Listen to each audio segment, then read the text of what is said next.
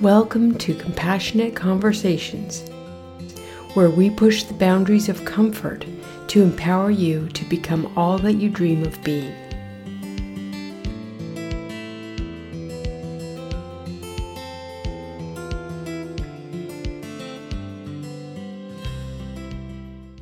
I want to discuss a very important topic that comes up in therapy all the time in my practice and that is what to do when a family member shuts you out.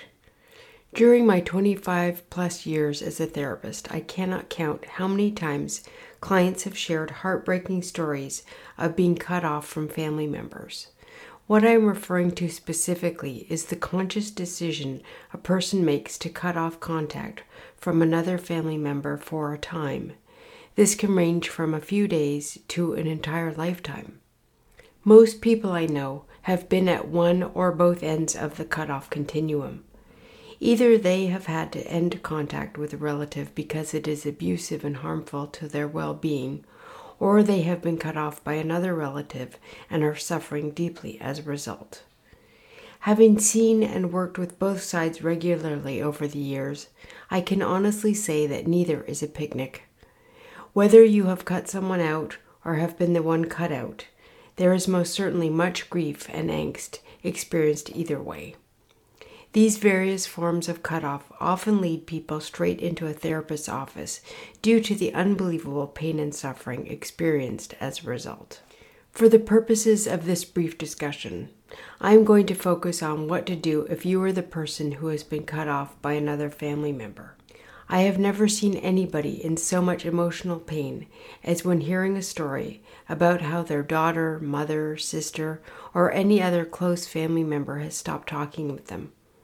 The look of anguish, deep sadness, and often bewilderment can be really heart wrenching to witness. The pain is so great that it is often palpable and screaming out for some sort of balm to ease the distress. I don't feel that it would be productive to discuss the hows and whys of why a family member would cut off contact, for they are varied, sometimes justified and sometimes not. What I do feel would be helpful is to share some of the tools I offer clients who are at the receiving end of a family cutoff.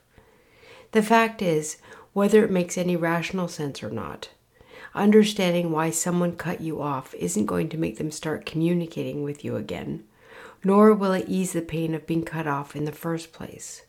Sometimes things just don't make sense, and no amount of reasoning can help the situation. Here are some tools I have found helpful to my clients, which you or someone you care about can use the next time a family member cuts you off. Number one, pray. Even if you aren't religious, the relief found from handing it over to something greater than yourself is often astounding as well as being incredibly nurturing to the soul. Two, let go. Along with prayer, letting go is an incredible tool in healing a cutoff. Know that you cannot control the other person who cut you off, but you can control how you choose to deal with the situation.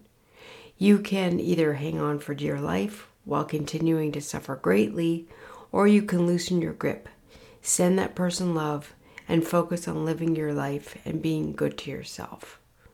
Three, grieve. This is absolutely mandatory, especially if you don't want to be cut off from this person. Anytime someone we care about leaves, whether through death, divorce, or cutoff, we experience great loss and bereavement.